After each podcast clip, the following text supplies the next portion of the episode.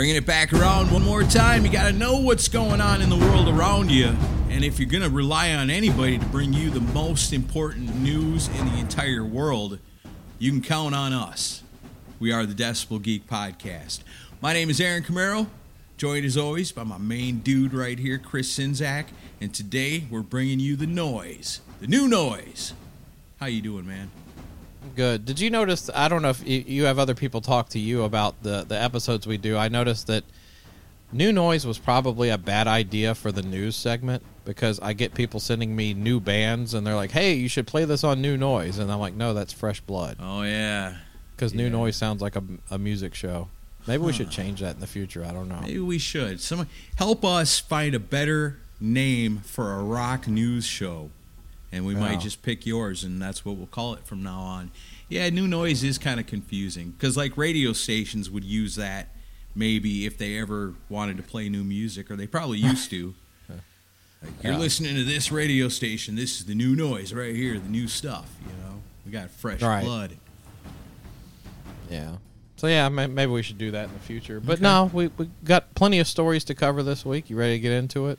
I think so. I feel like I had a correction to make from last week, but I can't remember what it was. Maybe it'll come to me before the end. All right. S- stay tuned for late breaking news with a correction. um, well, this is very topical because the Dio Dreamers Never Die documentary has been screened in theaters this weekend, actually. So, um, but there was, you know, a lot of people are wondering, like, why is Vivian Campbell not interviewed for this thing? and, uh, well, gee, I wonder. but you know it was uh you know D- Vivian did not have a good breakup with Ronnie so No. it, and for many years those two sparred in the press about it. And Vivian also would drag Wendy into the whole thing. So it's uh you know I think the most famous quote was Vivian saying that when Wendy got into when Wendy was in the picture Ronnie she she talked Ronnie into making it more about him and less of a band and that was I'm sure that did not go over well with Wendy. So I don't know. I mean, it it it made I I never expected Vivian to be interviewed for this thing because there was a lot of harsh feelings there. That's probably true, though, right? Don't you think?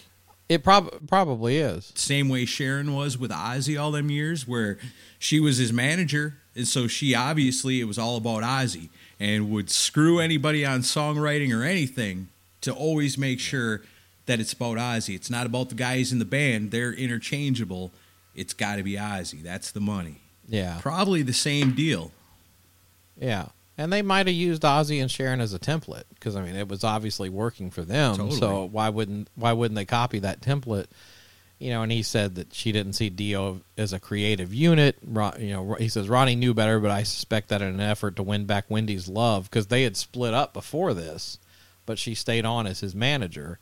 That he was willing to bend to her whims. Uh, but I don't know. I mean, it's also one of those things where Ronnie James Dio was an alpha, and I also think Vivian Campbell is an alpha. And you put two alphas in a band together, it's very hard to make it work. So I, I think that was probably a big thing. I never expected Vivian to be a part of this documentary because Wendy's the person behind it. So it, it wasn't shocking to me that he wasn't involved.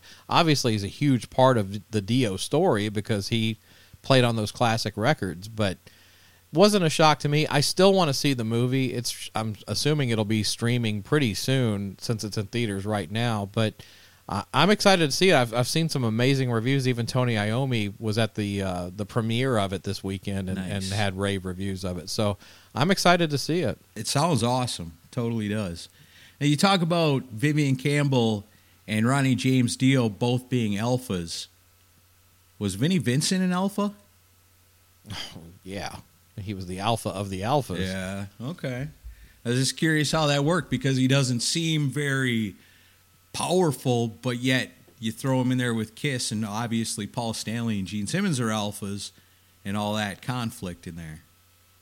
yeah, So I was just curious how that ranked with. That's what made me think of who's an alpha. yeah. Like we could do a show about that, like the biggest alphas in rock.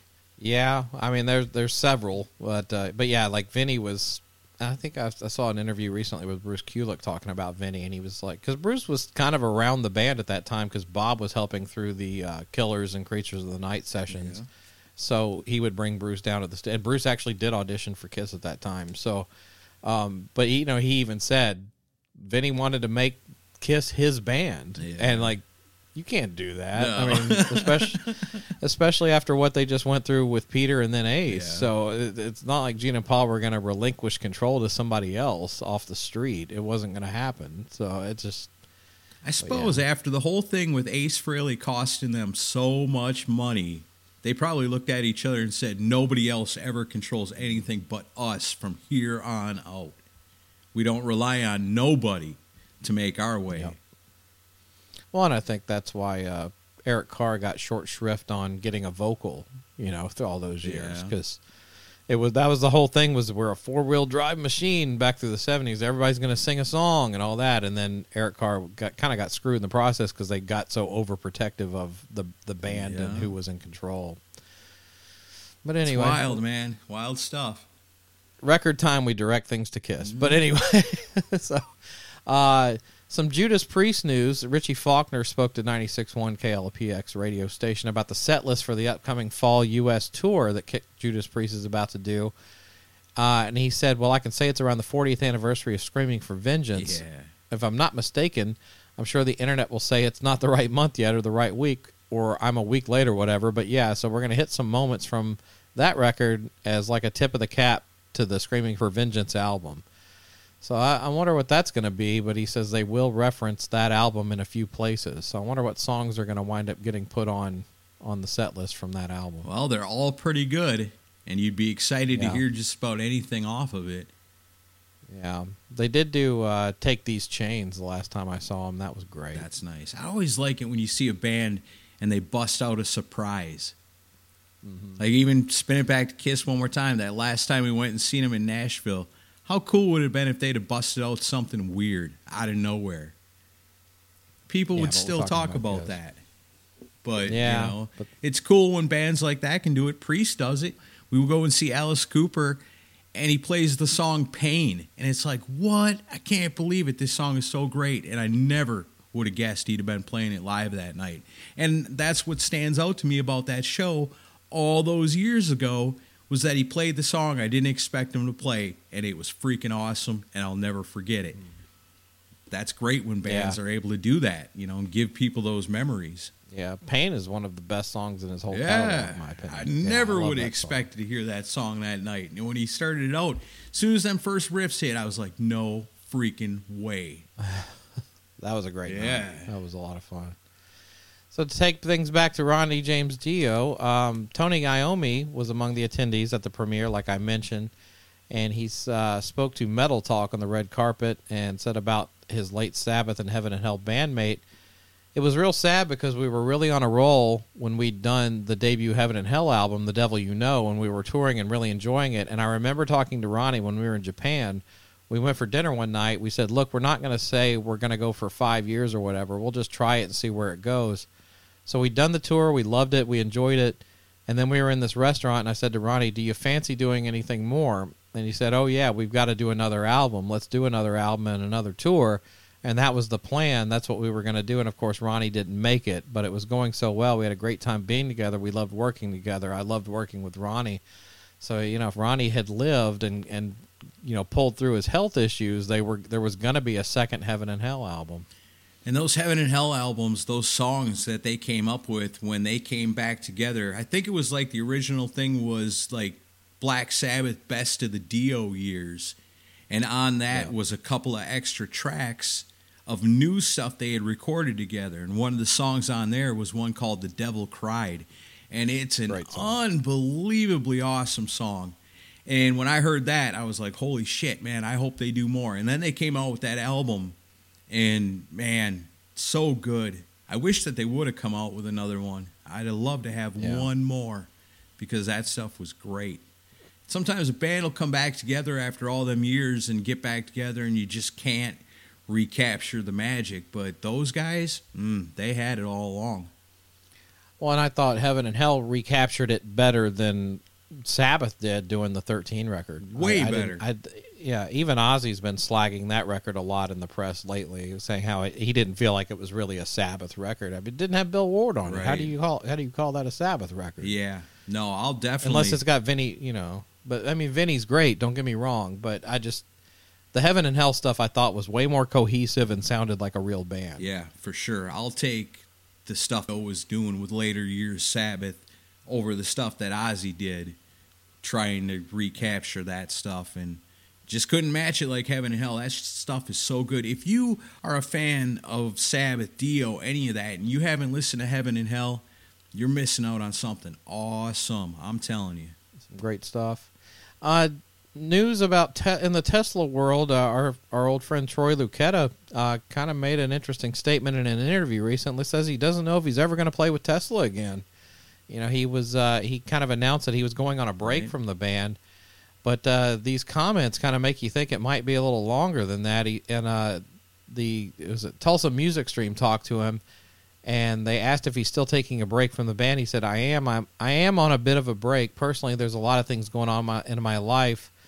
Uh, this thing that we do doesn't cater to families. So at the time that this had gone down and COVID and everything, it just really gave me some time to step back and look at things. I've been running hard with the band for 36 years, and I love the guys and I love the band. I'm a fan and always will be. I've got nothing but praise for them. They gave me a great life, and I think we all share in that. Right now, I'm doing a lot of different projects. I never played in any cover bands, so I went out and played in a James Taylor tribute. I went out and did some some of this with Led uh, Led Zeppelin tribute. I did a Van Halen thing with these friends of mine called Completely Unchained. And then I'm in a classic rock tribute. And those are some of the things and records. I get to do a lot of records. I'm here. I like being home. And quite honestly, I just signed up. I'm doing some dates with the Guess Who right now. Wow. I've done I've done half a dozen shows and I'm having fun with the guys. I like the band. I like the guys. Good stuff. A lot of good stuff happening.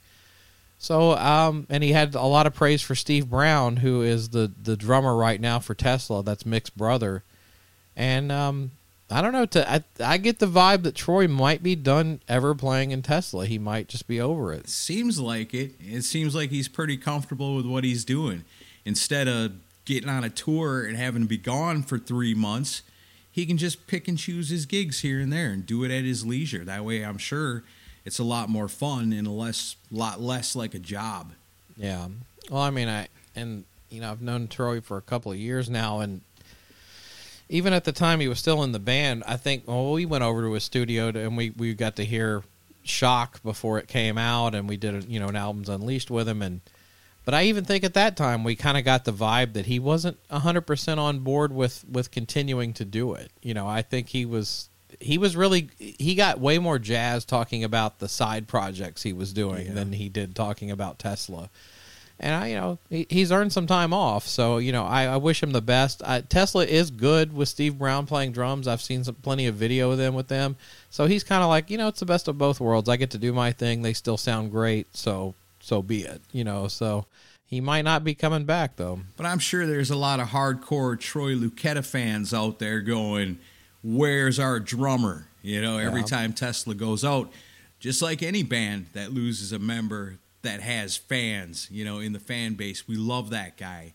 You know, whether it's maybe it's him kind of giving a blessing to say, Hey, it's okay, go like Tesla, even though I'm not there.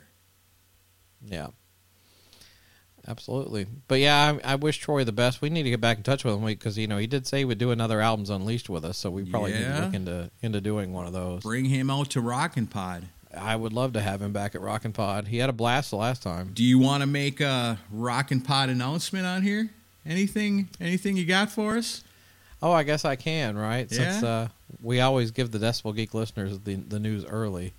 So uh, yeah, I confirmed yesterday that uh, Jason McMaster from Dangerous Toys will be joining us at Rockin' Pod next year. That's freaking awesome. I love that band. Yeah, me too. And uh, just got to thank Tyson Leslie for that. Tyson's buddies with him, and also Jason's got a really cool podcast with uh, a rock journalist named Dave Glessner uh, called Talk Louder, and they've had some really good interviews. I just watched a cool one with them and Billy Sheehan recently, and uh, I was like. I've always wanted to have him as a guest, and now he's doing a podcast. This just makes too much sense for him not to be a part of things. So, Right, uh, for yeah, we're we're excited to have him. That's awesome, man. Two guests. That's how it starts. more. Oh, you got I more already? Well, keep keep them coming then. Well, I announced Jeannie already. Oh, did you? Oh, yeah. Holly- Okay, so yeah. that's three. Three we're up to. I announced Rick Fox too. Four. That's four guests Yeah. we got for Rockin' Pod now. Yeah. I'm rolling. I'm rolling them out slow. I've got a few things on the back burner I'm working on. No, it's yeah, it it's just, all uh, good. We got plenty of time. Yeah, Mark Weiss also. I you know I yeah, no, I was counting him. I was counting Okay. him. Yeah. So yeah, so yeah, we're uh, we're rolling. I I got the pre-party venue locked in. It's a great place. That, so yeah, we're we're we're working on things, but yeah, it's coming together. A lot of podcasts have already registered. So yeah, I've got Right a lot on. of people showing up already. Very yeah, it's gonna be cool. fun. Very cool. Uh, some Iron Maiden news. BMG has announced the release of a commemorative triple black vinyl album in honor of the 40th anniversary of Number of the Beast. Wow. Uh, it's going to be pretty interesting. It says available now officially for the first time on vinyl. The it is Beast over Hammersmith, uh, featuring the live concert from March 1982's now legendary Hammersmith Odeon London show from the Beast on the Road World Tour, recorded only days before the release of the record. And uh, so this these are brand new songs that were get- getting played to a crowd for the first time. So that's kind of cool. That is pretty cool. And I like how they come right out and tell you that the bonus tracks are live tracks. Not Yeah. like the recent Guns N' Roses announcement of the Use Your Illusion 1 and 2 deluxe versions with 63 or whatever it is unreleased tracks. And you go, holy shit. Because when it says unreleased tracks, what do you think? Demos and actual songs that were tracked that didn't maybe make it on the album. So you think, 63 Guns N' Roses songs I've never heard before? Take my money. And you get to looking at it and go like, what are these songs? Oh, they're all unreleased live tracks of songs you've heard before. Yeah, the price the price tag on that Guns N' Roses set is ridiculous. Yeah. It's like five hundred dollars or something. Yeah, it's pretty expensive, and Yeah. it's nothing you haven't heard before, except for the live tracks. right. Yeah, this Iron Maiden three LP for uh, Number of the Beast slash Beast over Hammersmith only sixty bucks. That's not a bad That's deal. That's not bad. Not bad at yeah, all. so I wouldn't wouldn't mind picking that up. That'd be kind of cool. Um, let's see. Uh, Enuff Z'Nuff is in the news this week. They uh, announced their new album, new studio album, Finer Than Sin, and they also released the first single off of it. oh, It's a song song called Catastrophe. Have you checked the song out uh, yet? this is all news to me right now. Okay. I'm getting the news. I had no idea Enuff Z'Nuff had a new album coming out. That's amazing. What's the song called? Catastrophe. Catastrophe. Well, you know what I'll be doing as soon as we're done here. I'll be checking that out. It's uh the album Finer Than Sin comes out November 11th on Frontiers. Uh, I've checked out the song. I'm not really blown away by it personally. Um, but then again, the last two records that Enough, Enuff Z'Nuff has put out, the singles they re- that they pick are songs that I'm not crazy about, and then I like the record later. So Yeah. um, maybe I'll like the record more than I like this song. But yeah, it, it's still cool that there's new uh, original Enuff Z'Nuff stuff coming out soon. I still need to pick up that Chip Z'Nuff solo album that came out not too long ago. That's actually got some really good stuff yeah, on it. I know it does. The track listing is already out. It's Soundcheck, Catastrophe, Steal the Light, Lost and Out of Control, Intoxicated, Hurricane, Trampoline, Temporarily Disconnected, God Save the Queen, and Reprise. Nice. Say who plays on it?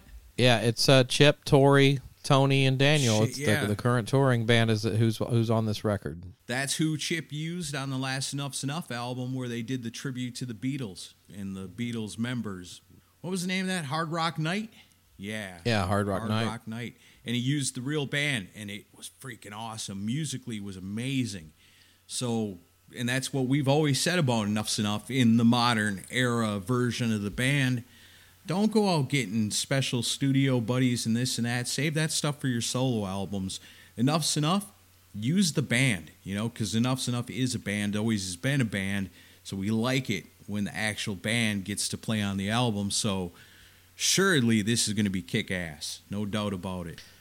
Yeah, I'm looking forward to hearing it. And um, to give Donnie a little love, I, I saw um, our friend Joey Cassata, who is you know mo- mostly on pod, podcast Rock City, but also does a show called Top Five with Joey Cassata. Uh, you know, and I just found this recently. About a year ago, he d- he had Donnie on his show to do like top five Enuff Z'Nuff songs Yeah. with him and his co-host, nice. and it's it's a long episode, but it's pretty interesting to hear. You get a lot of stories behind the the writing of several songs on that. So check that out if you get a chance. Right on. Was he a producer too? Joey? Yeah. No, but he was in a band called. Uh, well, he was on a TV show called Z Rock, and he was also in uh, ZO2, the band that opened for Kiss, and he's also been in the wrestling world. He's done a lot of stuff. I was going to say that name sounds real familiar to me. Yeah, he's a he's a trip. I love him on uh, podcast Rock City because Joe Polo will try to kind of, you know, be very in the middle and be cool, and then Joey's like, he's in the wrestling world, so you know, like they did a whole thing on the Sam Loomis drama with the video leaks, Yeah. and Joey's like, "Oh, I love all this stuff. This is like a wrestling promo." So yeah, he was he he brought a lot of levity to the whole situation. Nice. Oh, and speaking of Sam Loomis, apparently Sam Loomis will make a reappearance uh, on Halloween with more unreleased Kiss stuff, from what I've heard. I love Sam Loomis. God bless Sam Loomis. It's the greatest Kiss soap opera of all time. He's like uh, a Kiss superhero, you know? It's like a Yeah. superhero to Kiss fans. You want to do uh, Rockstar birthdays? sure. Okay, let's see. Where did we leave off last time? Let's say starting off on. I got a couple of different lists here. Happy birthday on the second to our friends Lee Stokes and Casey Powell. Lee Stokes, longtime listener of the show, good friend of ours. Casey Powell, got to hang out with him when we went to do the Power Slave party. Casey's a good dude. I like him. Super cool, man. Love that guy. Uh, on the third, happy birthday to Tommy Lee. You know how, to- how old Tommy Lee is? 63. No, you're overestimating him. He's turning 60 this year. Oh, okay. Speaking of Enuff Z'Nuff, and our favorite current Enuff Z'Nuff player, guitar player, happy birthday to Tori from Enuff Z'Nuff. Stoffregen, I believe is how it's Yeah. pronounced. Is that pretty good? I think you got it right. Yeah, yeah. See, that's that that Wisconsin in me. Sometimes I can hit it just right. love last names like that, and love Tori, man. Awesome guitar player, super player. cool dude. Yep. Been nice to us every time we ever got to talk to him. Love it. This guy right here got a birthday coming up on the eighth. Left us an awesome review just not too long ago on the Decibel Geek podcast. Metal Mike Tyler celebrating a birthday on the eighth. Then we got uh, our old buddy Chrissy Salem. Remember Chrissy Salem? How could I forget? That guy's amazing. He's got a birthday coming up on the 10th. David Stonich Onich. got a birthday on the 10th. Happy birthday, David. David's awesome. He set us up with that John Corabi interview all them years ago and sat right there with us while we did it the whole time. Yep. Love that guy. We all went drink for drink with John Corabi and lived to regret it. I don't regret it. We live to tell the tale. It was a great episode, but God, I was hungover the day after that interview. It was awesome. So awesome. Let's see, on the 12th, wishing a happy birthday to our awesome friend Christine Perry. If you've been to Rockin' Pod, you know Christine. Yeah, I just went to her birthday party last night. Yeah, it's very cool, man. She's awesome. And that's about all I got, man. Like I said, this uh this birthday thing is kind of an evolving deal because I got to add birthdays to the list and it's just kind of a random thing. Within like a couple of years, I'll have it down. I'll know everybody's birthday. Well- but we got to remember the people that we lost, people you got to remember this week. Back in 2017 on the 2nd, we lost Tom Petty Yeah. a couple of years ago now. It doesn't seem like it's been that long. Uh, if you're a fan of the Cars, you want to remember Benjamin Orr passed away on the 3rd in 2000. You want to go way back, one of the 27s, the 27 club members on the 4th, Janis Joplin back in 1970. Here's a guy that lasted quite a bit longer than her, Ginger Baker, made it to 2019, passed away on the 6th. He shares the Death Remembrance Day from 2020, Eddie Van Halen. The anniversary comes around again. Yeah, we're almost there again. Wow. That's always going to be one of the toughest ones. That was a yeah. That's one of those you'll never forget where you were when you heard the news thing. Yeah, Yeah. definitely. Uh, Death Day on the 9th, Marilyn Manson fans remember in Gidget Gein, who passed away in 2008. On the 10th, we'll always remember this lady, Jan Kuehnemund, who passed away in 2013. A guest on the show. Yeah, one of our first big interviews. Yeah, that was in the first 100. Yep. And she was so cool and she was so awesome. And, you know, I, I, it was a good interview, you know, and we just talked to her like a regular person. And I think she really kind of helped guide us a little bit on how to really do a quote interview, you Yeah. know? We were we kind of, we were kind of fumbling around trying to figure out what we were doing, but she was she was a great sport with it, and she had, Yeah. we had a, we had a great time with her. Yeah. Aaron Oh, gave her a pep talk at the end of the interview. I remember that. It was fun, man. I really enjoyed talking to her. It made me really sad when she passed away. And like I said, that wasn't too long after, you know, a couple of years after we'd spoken to her. I'd like, I wish I could have talked to her again. She was yeah, really she was cool. sweet. And that's what we got for coming up on uh, Death Days. And got to remember these people because they're all legends, and you don't want to let them be forgotten. Um, as far as records coming out, man, I don't know. I lost track. But here's what I found out. I went to the CD warehouse the other day, and I realized, oh, the new Slipknot is out. I'm gonna go ahead and pick that up because I wanna, you know, I wanna sometimes I want to get into heavy music. You know, I get in the mood for some Pantera and some old Metallica and stuff like that. But I kind of want to broaden it out a little bit. Uh, catching Hatebreed live with Anthrax. Yeah, they were great. I always kind of liked Hatebreed, but then after that show, I was really kind of deep dived into them a little more. As far as heavy, heavy music goes, that stuff is so good. So I wanted to check out the new Slipknot album.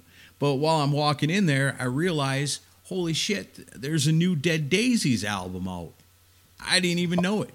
What Holy Ground? No, not Holy Ground. That was last year, back in September. They've already got a new album out. It's called Radiance. And I didn't even know this. I didn't either. I didn't know nothing about it. It's like surprise if you walk into a record store Huh. that still bring still sells new albums and new CDs. Here's a Dead Daisies album you didn't know about. I said, "Holy shit!" You know, and I bought it. And the other one I got that I was kind of excited and pretty surprised to see was that Pat Travers has got a new album out. The old Yeah. snorting whiskey guy. Mark Alden Taylor? I've always yeah not not not the guy that actually snorts the whiskey, the guy that wrote the song that inspired the greatness Right. or the madness. I'm not sure which. We'll find out Right. at Rockin' Pod maybe. Um, but uh, he's got a new album out called "The Art of Time Travel." And, you know, Oh, Pat. Travers is freaking awesome. I didn't I- really know a whole lot about him until we started doing this show, and people would say, you know, do you ever listen to Pat Travers? You know, I said, no, not really. And I got a hold of one of his albums, one of the old school ones, and I was like, man, this cooks. You know, it's kind of Oh, yeah. bluesy, but it's heavy, and he's a decent singer, and he does like cool. He'll take like old time blues songs and like make them like almost blues metal songs. It's Right. badass, man. I really like that guy, and I didn't get a chance to check that out yet, or the new Slipknot, because the very first thing I listened to was the Dead Daisies, and it is killer. The whole thing Nice. is really good. There's a song on here called Cascade that is out of this world, man. It's got a really cooking riff to it. So I don't have the future for you. I do know Ugly Kid Joe's coming out on the 21st. That's a little ways Nice. down the line. Um, otherwise, yeah, we'll check back next week. I'll try to get it together a little bit better than that. That's cool. Can I share a couple things I bought recently? Yeah, please. So I went to I did I went to McKay last weekend. Uh, I had to go help my mom with her internet. She was having a lot of trouble with it, so I, I did the best I could. Because now you know you realize you're getting older when your mom calls you to help with something technical, and you're just as dumbfounded as she is by it. Um, we got it figured out though. But uh, I went to McKay and and my God, the fucking the vinyl pricing at McKay has gotten out of hand. It's Yeah. it's the the prices are insane. Like stuff I would pay four dollars for is now twenty dollars. So I didn't buy any vinyl, but I've also gotten I've kind of gotten back into DVD collecting, like uh, you know music DVDs. So Yeah. I picked up a few things. I got Anvil, the story of Anvil. Right on. I got Kurt and Courtney, the documentary about Kurt Cobain. Oh, I've seen that. I got the Alice Cooper Welcome to My Nightmare, Nice. the TV special. That's on DVD. I got that for 10 bucks. And then I got this, and I know this is not our audience, but it's if you like rock documentaries, this might be the mother of them all. I got the History of the Eagles, the three disc set. Wild. Now the reason I got this is it's like the most well-made music documentary of all time. Even if you're not an Eagles fan, you'll like it. Hmm. And they took it off streaming. You can't find it anywhere. So I was like, 18 bucks, I'll just buy the damn thing.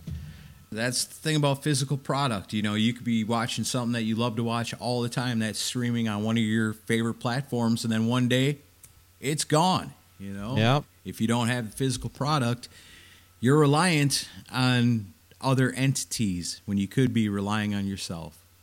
Yeah. And then the last thing I bought, three bucks. Joey Kramer hit hard his uh, autobiography, Oh, the drummer from Aerosmith. Yeah. So yeah, I figured, and forward by Nikki Sixx, but I figured three bucks for Joey Kramer's biography. Why not? You know. That's pretty cool. So yeah, that's some good stuff there. Speaking of McKay's, I want to ask you about something. Have you ever heard of a band called Bang Gang? Sounds familiar. Yeah, it's uh, it's like an '80s style band. I think it came out in like '90. I found this at McKay's. It was 14 bucks, but it deceived me because it was mixed in over with the cheap CDs. So when I saw it, I was like, I know that's something. It's something weird, rare. And I grabbed it. I pulled it out, hoping it was going to be like 99 cents, and it was 15 bucks. And I Hmm. said, shit, I know this is something weird and rare that's going to be right in the Decibel Geek wheelhouse of stuff that we like. All right. And so I bit the bullet and I got it. And then when I got home and I looked it up, it's selling on eBay for like 45 bucks. But it's this it's like this uh, Sunset Strip band coming out in the 90s, you know, one of those ones that were around just enough to put out an album and then kind of went away. So I'll be interested in check that one out. How about this one? How about Bo Nasty? Do you know about Bo Nasty? no, I've never heard of Bo Nasty. Okay. Well, this is stuff that I might be bringing up someday on a Radio Sucks radio show. Bo Nasty Oh, is yeah? another one, kind of a Sunset Strip style band coming out in the 90s. I think they only had one album. But they're actually, I listen to Huh. it. It's not bad. It's not bad. Cool. So that's what I know about that. That's your new music update. Okay. Stuff that's new to us. Get the, through these last few stories and then we'll get out of here. Uh, Motley Crue, uh, Nikki Sixx and Tommy Lee were one of the or two of the many people involved in the second Taylor Hawkins tribute concert that took place at the LA Forum recently. Did you see the footage of this? I did not. Well, they um, it was kind of interesting because Dave Grohl announced them as Motley Crue, and I'm like, all four of them are coming out, but it wasn't. It was just Nikki and Tommy, but um, they had Derek Day singing for them, who was he's the singer for Classless Act, Okay. that was the opening band on the stadium tour. Yeah. And uh, managed by the same company that, that manages Motley Crue, so I, was like, I don't know if you want to take that as a sign that Vince is out or anything. I, I doubt it. No, I would just take that as a thing that you know Motley Crue is trying to make money off of this band too, trying to help you know bring them up. You Yeah. know, bring them with. but they did uh they did live wire with him which was really good and the you know the kid doesn't really hit the high notes but neither does Vince and he actually was a little bit more fun to watch than Vince. So it was uh it was they did live wire and then they followed it up with home sweet home and it was it was cool to see. Who played guitar? kind of inter- um who did play guitar? I'll have to look. It wasn't any of them. It was somebody uh, oh no I think Chris Shiflett from uh, Foo Fighters Oh, okay. played guitar. That's cool. um, and actually, he actually did a great job on the Home Sweet Home solo. He had the whole feel that Mick had and everything on it. It was pretty great.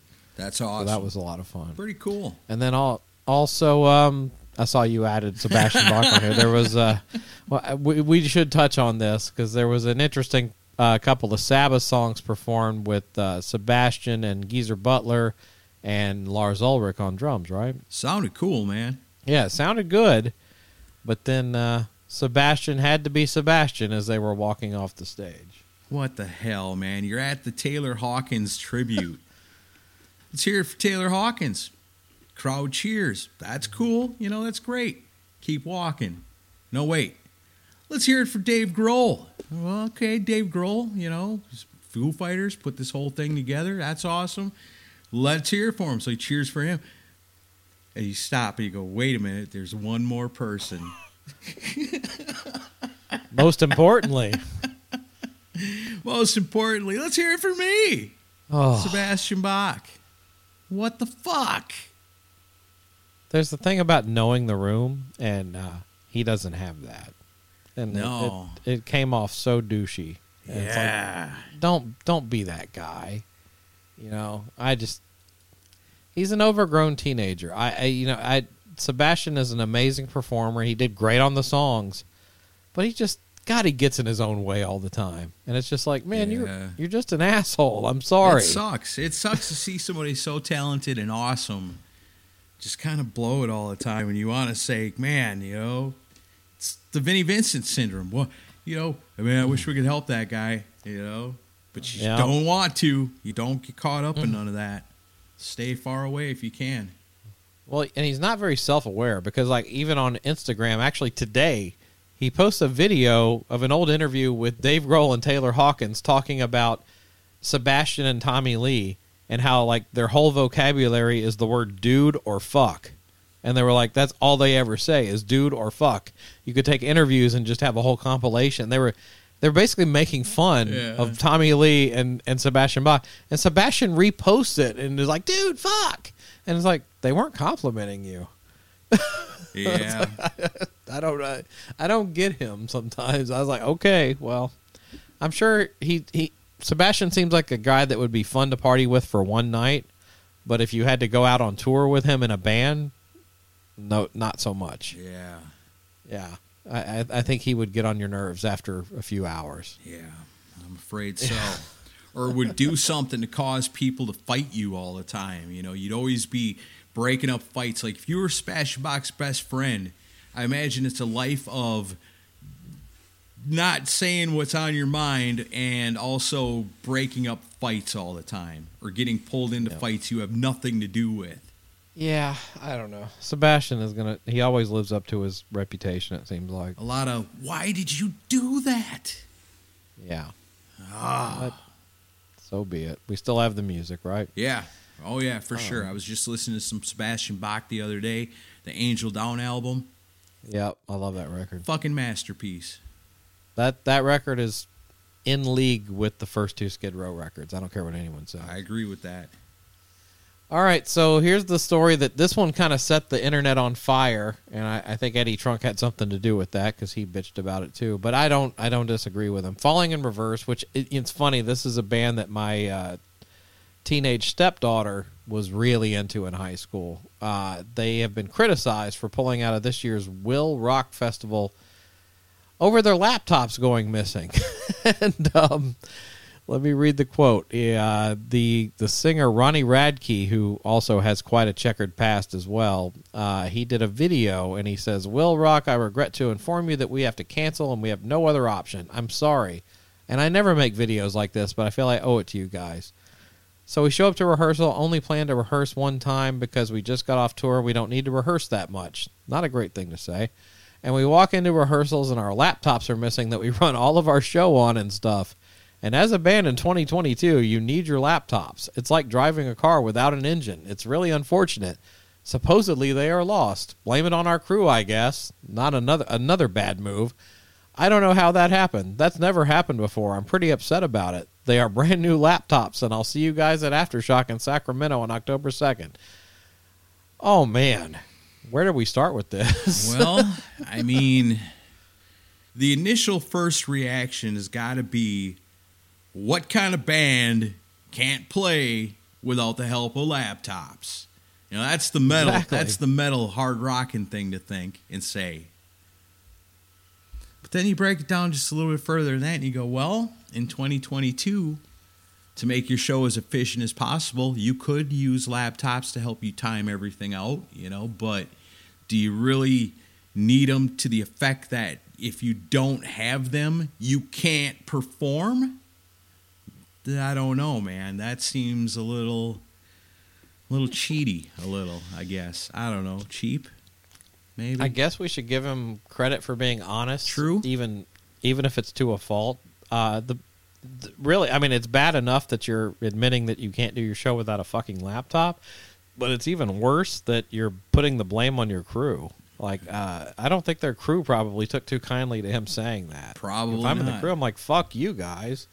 Um, but yeah, it's it's not like a big shocker that some of these newer bands uh, are using laptops to supplement their sound. And I get it. We're in a different age, and, and this is also Aaron and I being get off our lawn old guys. But at the same time, it's one of those things like if you don't have the goods and you can't do it without a laptop, what are you doing up there? Right. I mean, it, it- there used to be a time when you would get mocked mercilessly for this type of stuff, but now it's it's just the status quo. You use laptops, you supplement your sound with all, and not that I mean, hell, you know, our our late dear departed friend Gary Corbett used to support Kiss with you know supplemental background vocals, and so it's been going on for a long time. But I don't think Kiss would have canceled a show if Gary couldn't show up. Yeah, man. Milli and Vanilli are rolling in their graves. Yeah, I know. God, boy, did those guys get the raw end of the deal, didn't Yeah, they? I mean, if only they'd have known, they'd have said, "No, you can't take our Grammys away because in just a few years, none of this is going to matter. Everybody's going to be lip syncing. Everybody's going to rely on technology to do everything for them. What we're doing is perfectly fine in just like ten years." Like it's it goes back to that old saying: just because you can doesn't mean you should. Yeah, there you go. That's the truth. like yeah, there's technology out there that'll help you and carry Right. you along, but at the same time, you know, didn't you start playing music because you wanted to play music? Yeah. Or I don't know. I forget who was telling me. One of these old rockers was telling me. Uh, I think at Rockin' Pod was telling a story about how these young guys are talking about their their new album and this and that, and they're playing it. and It sounds pretty cool, and he's like, "That's really cool, guys. When are you gonna go play it live?" And they were like, "What?" No, we Yeah, just like, created this in our bedroom. You know, where we don't go play it live. You know, they just take parts of guitars and piece it all together. And you can make a perfect song with no mistakes Sure. hey guys, when are you gonna go play it live? What? no way, man. Yeah. Not happening. I don't I don't understand the times we're living Yeah. in and maybe it's just our age, I don't know. But uh uh Wednesday 13 in the news, uh he blasts Acey Slade Yeah. in a the Murder Dolls dispute. Uh the, so Acey Slade uh, I guess is putting out, uh, or he wants to celebrate the 20th anniversary of the Beyond the Valley of the Murder Dolls Right. album, and he was going to do a, a live stream event, and uh, I think sell merch and Yeah. stuff. And Wednesday 13 is pretty pissed off about it, apparently. Well, I mean, there's two things in this story, and I've been kind of keeping up with this a little bit because I'm a huge Wednesday 13 fan, and I'm a big fan of the Murder Dolls, and that was my introduction to Wednesday 13 was the Murder Dolls way back in the day, and you know, the Murder Dolls were created by Joey Jordison from Slipknot. Right. brought on Wednesday 13, and the two of them basically were the Murder Dolls. And so they got these other guys, got Acey Slade, and I, man, I just off the top of my head, I can't remember the name of the other guy, but he's kind of involved in this too with Acey Slade. That they were going to put that album out, uh, Beyond the Valley of the Murder Dolls, but it was it was Wednesday 13 and Joey Jordison's band mostly. And so they go out on tour. They take these guys with. They're basically tour guys, but they're you know parts of the band. Years later, I guess Murder Dolls is long gone. Joey's gone back to Slipknot. We'd end up losing him not too long after that. Uh, Murder Dolls put out two albums. I think the second one it was just Joey and Wednesday 13. Like those were the only two guys credited on it, and he forgets about it, I guess. You know, doesn't realize that Murder Doll still has value and lets the trademark slip, I guess, from what I understand. And when he Yeah. does that, Acey Slade sees it or happens to be looking at that same time. Hey, I wonder if that Murder doll is, is available, if anybody's kept up on that. oh, it is available, I'll take it. So Yeah. while technically it's not cool because I mean it should be a thing where they're all getting together to honor Joey Jordison and the anniversary of that kick-ass album, which I love. Would be the ideal thing for it to be, but it's not going to be that because Wednesday 13's not going to have anything to do with it. He thinks it sucks that they're selling Murder Dolls merchandise, when on the other hand, legally, they have the right to do it.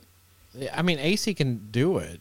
At the fa- but I also see Wednesday's point on this thing because like it was pretty much Joey and Wednesday that did the record. Right. Trip Eisen That's right. That's the guy I was thinking of. he plays a little bit on it, but it not even that much. Um, like he plays solos on some of the songs, not even all of the songs. And then Acey was part of the touring lineup, Yeah. so it's technically he wasn't really a member of the band when the album got recorded. So I mean, to me, it, it's I don't have a problem with Acey Slade trying to make a buck, but it screams of him just trying to make a buck off of something that he was kind of involved in just on the touring side. So it'd kind of be like And- if, for some crazy reason, Kiss let the trademark slip on Hotter Than Hell.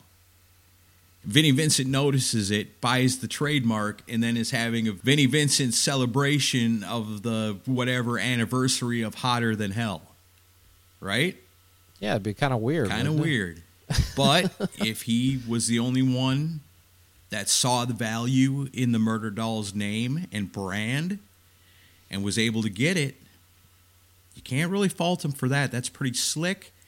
And if nobody else is doing anything to remember that great album and that great band, it's cool for the fans to be able to go to something like that. Because if you're a hardcore Murder Dolls fan, you're probably going to want to go to that. You know, because those guys, even though their contributions were pretty minimal, in the pictures and the magazines and all that, it was all of them.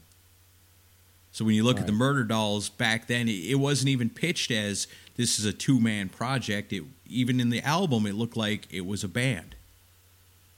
Right. So Yeah, I mean, well, you can't blame the fans for wanting to have something from No. this. So I get that, but I, I think the big rub here is between Acey and Wednesday. But I mean, I, you know, who knows? It, I guess Acey legally can do all this stuff. If he if he jumped on that trademark, then you know, more power to you. But it's interesting seeing these guys kind of talk smack to each other in the press about it. I think maybe it could have been different, possibly if Acey would have got the trademark and then went before saying anything to anybody else, going immediately to Wednesday 13 and going, "Hey, I noticed that it slipped. it." I grabbed it up. Is there anything you want to do together? Is there anything we can do to honor Yeah. this? I don't worry about nothing. I got the trademark on it."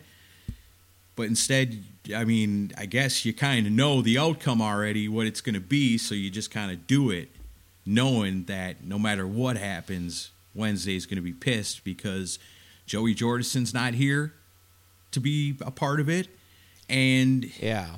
Wednesday 13 don't want to be a part of it. No, I mean he's got his own thing going on. Yeah, for And- sure. And I mean, and without Joey Jordison, is is it really worth even doing? I don't, I don't, I don't know. I mean, he was pretty integral to that whole project. So I don't.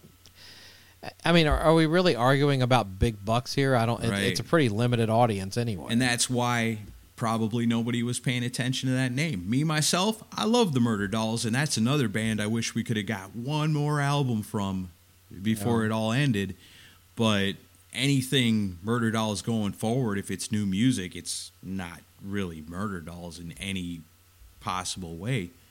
But Yeah. to remember the band and honor the name, you know, as long as they're not disparaging it, which obviously they won't be, fans like it, have fun with it. But right. it does kind of suck for Wednesday 13 too. I definitely see his side of it.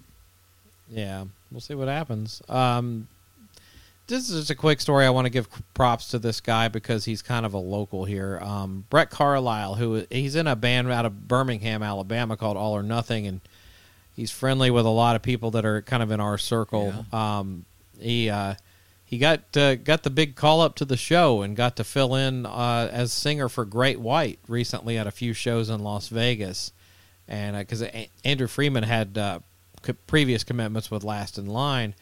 And uh, normally this wouldn't be much of a story, but uh, if you've watched the video of Brett singing for them, this is about as close to Jack Russell as they've ever gotten with any of the replacement singers. And honestly, I think he blew Andrew Freeman right off the stage.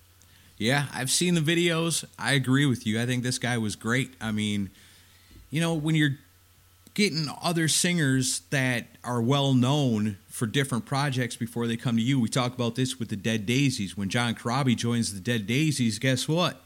Doesn't matter how good they are, they become the John Corabi band. So then when Glenn right. Hughes joins them, same thing. Doesn't matter how good they are, they automatically become the Glenn Hughes band because that's what you get with a powerful, well known singer. All this time, these guys have been getting their Mitch Malloys and their Terry Ilouses and guys like that. Guys are well known for other things, Andrew Freeman. And so when you've got a strong singer join your band, they're never going to try to be like, okay, you want me to sound like Jack Russell? I'm going to change my style to sound like Jack Russell so that your band can be the best that it can be. No, these guys are already known for their own voices, so they're not going to change to try to fit what it should be. Now you got Brett Carlisle here. He's a young dude. He knows what to do. I'm going to go in here. I'm going to try to sound my best to be like Jack Russell, to give an authentic Great White experience and doesn't have the ego to say, oh, well, I'm from this band, so I'm going to sing my way, and that's just the way it is, and your songs will adapt to me. This kid actually adapted to the songs, and you're right. Yeah. This guy is the best singer they've had since Jack Russell. It's Jack. I'm just going to put it out there. Yeah, and I, I saw him at Bowie's last night. He was at uh, Christine's party, and and I just I I was real quick with him. I just said congrats on uh, you know, doing the shows with Great White, and I said, uh, "Are you gonna, are you gonna be the guy?" And he's like, "Oh, I can't say anything." And he's like, "But you know, we might do one more show together, but then after that, I don't know." But I mean, he's the kid's twenty five. I mean, and he's got his own band. Uh, yeah. All or Nothing's doing pretty well for themselves. So I don't know that he even wants the gig, but I, there's been a lot of chatter online uh, of people going, "Well, just let Andrew Freeman continue to do last in line and hire this kid." So yeah. I don't know who who knows. Uh, I'd still love to see Jack in the band, but I, I don't think that's ever going to happen. So you know, maybe we'll we'll see if something happen with this kid. I'd like to check out his other band too. Maybe coming up on a Fresh Blood or something, we can feature them.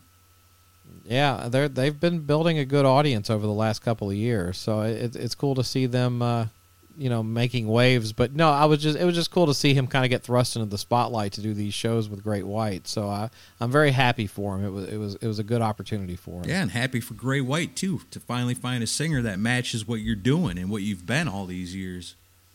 Yeah. I kind of like it. Next story uh, metallica's doing something really cool here. Um, you know johnny z jon zazula from uh, megaforce passed away not too long ago. Yeah not too long and, after losing his wife yeah, yeah. Marsha passed away not too long before, not you know, pretty much before that. And um, Metallica is going to do a really cool thing. They're going to do a special show at the Hard Rock Live and Seminole Hard Rock Hotel and Casino in Hollywood, Florida, on Sunday, November sixth. And they're going to do a full show, uh, kind of in benefit uh, to remember them. It's a seven thousand seater and uh, if you're a member of the Metallica fan club, you'll have early access. Well, that actually that's already happened. September 28th is when tickets went on sale. But uh, a portion of the proceeds are going to be donated in Johnny and Marsha's name to MusiCares, which is a very important charity cool. in the music community. Yeah. And uh, all within my hands, with Metallica's charity will once again be supporting Feeding South Florida with a donation. That's awesome. They need it right now. And I think Raven's opening this show. Yeah, oh, yeah, Ra- I Raven's did see that. Be, that's be the opener. Freaking awesome, man! I love to see it when a, a band that's super popular will give it back to a band who influenced them. Yeah, yeah, because Raven took Metallica out on their first big tour yeah. back in the uh, in the early '80s. So it's cool that you know it's nice that these guys remember where they came from and they're doing something to pay tribute to Johnny and Marsha, who helped you know very integral part of Metallica's early years. So and then Raven, of course, taking them out on tour. So I'm I'm really happy for Raven and everybody involved, and it, it's cool that Metallica's doing. Although I heard ticket prices are insanely high for this thing. Oh, I'm sure, but you can feel good about yourself because it's going to a good cause.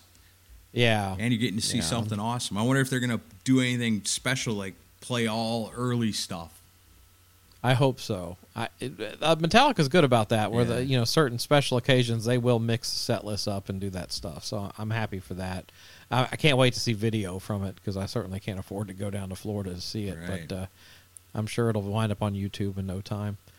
Um, a couple more stories. Wasp have announced they're offering their first ever VIP meet and greet packages on the upcoming U.S. leg of the 40 Years Live World Tour. VIP meet and greet packages are available for all dates on the U.S. tour, including shows that are already sold out. Uh, this thing is like three hundred dollars. Wow. Uh, it's uh, in addition to meeting Blackie and getting a personal photo with him, fans will also be able to get a photo holding Blackie's original BC Rich Widow bass guitar and get a photo standing and get a photo standing next to Elvis, Blackie's incredibly unique and one of a kind microphone stand. I want to climb up on top of it. yeah, the damn thing weighs like four hundred. That's crazy. The microphone stand's heavy too. um. Anyway, hit the rim shot. Um. But no, I, interesting that he's doing this because and it, all the response I read is Blackie does not seem like a meet and greet kind of guy. No, no, I And- can't imagine that. And there's there's people predicting that he will cancel the meet and greets on this After tour first when they one? start selling. yeah. like he doesn't like dealing with with like human three beings. strikes for stupid questions, and this thing is over. It's like something somebody talked him into. Like you really got to, you know, capitalize on this. That's where people, bands, you know, well-known people are making money. You know, and you've never done nothing like this. No, your fans have never had an opportunity to really meet you like this. You know, you got to do it. Oh fuck, I don't want to. You got to. That's where the money's at. Three strikes, three stupid questions. It's over. Ten minutes later, he's like, "I'm done." I don't know. We'll see. And I did see an interview with Chris Holmes recently where I was just gonna bring that yeah, up. Yeah, where he was talking about uh, Blackie. That'll be the first question from somebody. Hey Blackie, hey Blackie, did you hear that Chris Holmes said you should change the name of the song to "Fuck Like a Priest"? yeah, I thought that was. Funny. I'm done. I'm out. I thought that was pretty well played by Chris. Pretty funny. That guy. I'd like to meet Chris Holmes. He's funny, dude. Yeah, me too. All right, we got one more left today. Dave Mustaine is still hoping to write new music with James Hetfield, and the quote was, "The world really does want us to do that." In a new interview with Vinyl Writer Music, Mustaine said that he has been secret, secretly hoping there'd be a day where he could write music again with James Hetfield. He says, "I think Wow. the, the world wants us to do it. I think there's a pretty good possibility of it happening down the line. I do think it's possible that one day James is going to come around and that he and I are going to be able to do something together again. I guess that's one of the things that's always kept me pushing forward. I think it'd be good for Megadeth and it could be great for Metallica too. I oh, Is Ron McGovern still around? oh Ron McGovney. Ron McGovney, yeah. Yeah, is he he is. still alive? Yeah. well, there you go. There you go. You get Lars, you get James, you get Ron, you get Dave. Put out a new album together. Call it something completely different. Yeah, we'll see. Metallica Death. We'll see what happens. Megatalica. I mean, Hetfield has kind of laughed off this idea in the past in interviews, so uh, I don't know. But I mean, it would be cool to hear. I mean, I I love the new Megadeth album, and uh, I I love Yeah. I love Oh, yeah. Metallica's Hardwired. So it would be interesting to hear if those two guys got in a room together and tried to hash it out and do a song. Um, I'd be game to hear it for sure. Big news in the Metallica and Megadeth hard thrash world today. Murder suicide in the studio. yeah, it's like yeah, they didn't even get through like the first verse, and then they they murdered each other. yeah. Yeah, but no, I, you know, I'll take that as a uh, pie in the sky idea that will probably never take place, but we can dream. Yeah, I've just I've never even considered that as an idea because it just doesn't sound like something that would ever happen. I don't think. But yeah, in a world of never say never, it could. I mean, they're all still alive. It could happen. it would take it, it would take those guys having a serious talk with each other. Because even in the some kind of monster documentary where you know Metallica's kind of trying to deal with all their past demons and stuff, you know, the person that met with Dave Mustaine was Lars. You know, it wasn't James. So like James wouldn't even meet him at that time. So who knows if they would actually get together and talk?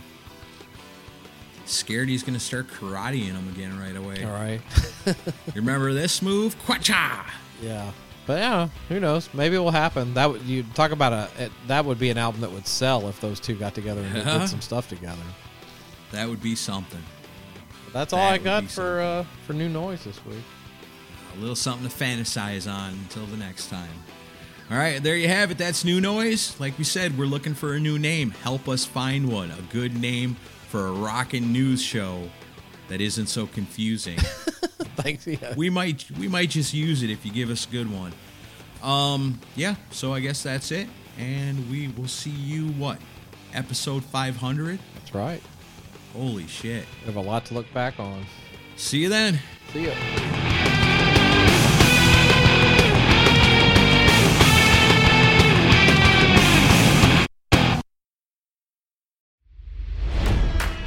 It's NFL draft season, and that means it's time to start thinking about fantasy football. FantasyPoints.com features industry leading experts and prognosticators using proprietary hand charted data to help you score more fantasy points. FantasyPoints.com is the place to go for whatever kind of fantasy football you play. Whether you play fantasy football, daily fantasy sports, or do a little bit of everything, Fantasy Points has the meticulously researched content to guide you to victory. And why wait for the fall? Fantasy Points also covers the new spring football league, the UFL. Join the guru, John Hansen, Scott Barrett, Joe Dolan, and other massive names in the fantasy football universe with an exclusive offer. Use code Pantheon for 15% off any fantasy points package, including the all in package, with access to every article, tool, and data nugget that Fantasy Points has to offer. That's fantasypoints.com and code Pantheon for 15% off at Fantasy Points. Fantasypoints.com. Code Pantheon. Score more fantasy points.